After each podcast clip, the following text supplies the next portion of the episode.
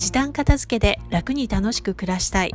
この放送は時短片付けオーガナイザー浜名愛が、家事や仕事に毎日忙しい女性が片付けを時短にしてやりたいことを楽しく実現するためのラジオです。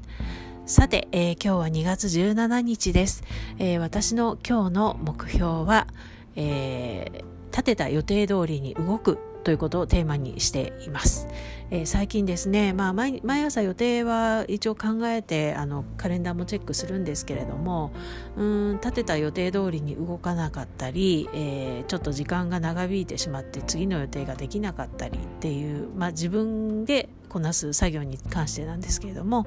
そういうことが最近多いなと思ったので、えー、まあ臨機応変に対応するのも大事なんですけれども、自分で調整できる範囲では、えー、しっかり予定通りに動こうと思って、えー、います。ということで今日のテーマです。えー、今日のテーマはですね、地方でもスキルアップは欠かしません。地方でもスキルアップは欠かしません。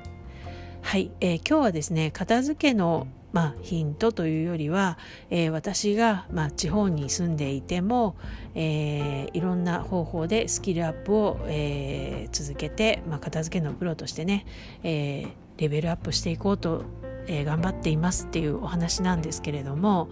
えー、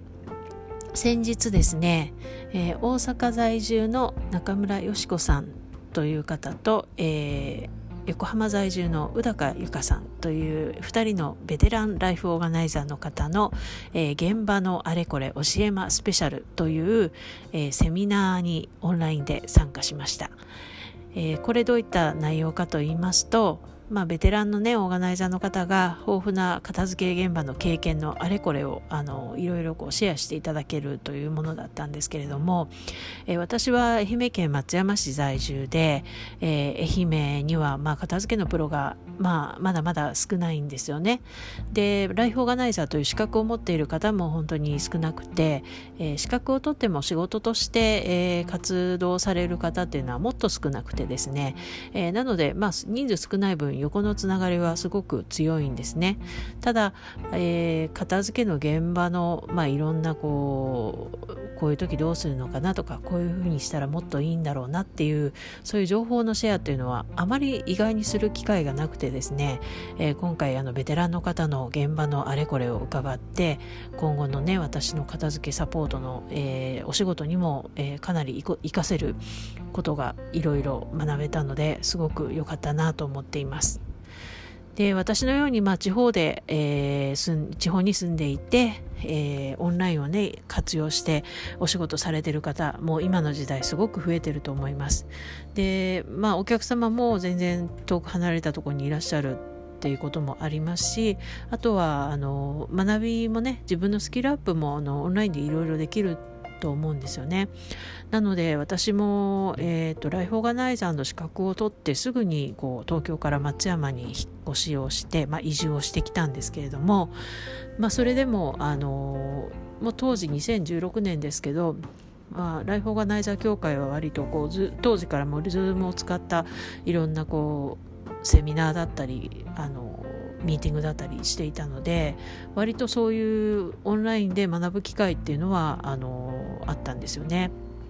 で、まあ、もちろんあとはね自分がこうそういった機会を探して自分から積極的にスキルアップしていこうっていう気持ちでいつもあのチャレンジをしているんですけれども、えー、片付けのね、資格を、まあ、一度取ったからといって、でそれでまあずっと続けていくことももちろん可能ですしね、自分の経験を磨いていって、えー、スキルアップするっていうのももちろん あの、あるんですけれども、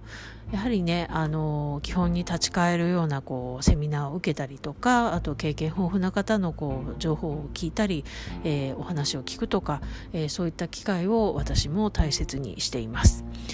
でね、首都圏に住んでいたりすると、まあ、ベテランオーガナイザーの方も結構多いので、片付けの現場に同行してアシスタントとしてね、えー、お仕事をさせてもらったりっていう機会もあるんですけれども、田舎にいるとなかなかそういう機会がないので、本当にオンラインの時代になってありがたいなと思っています。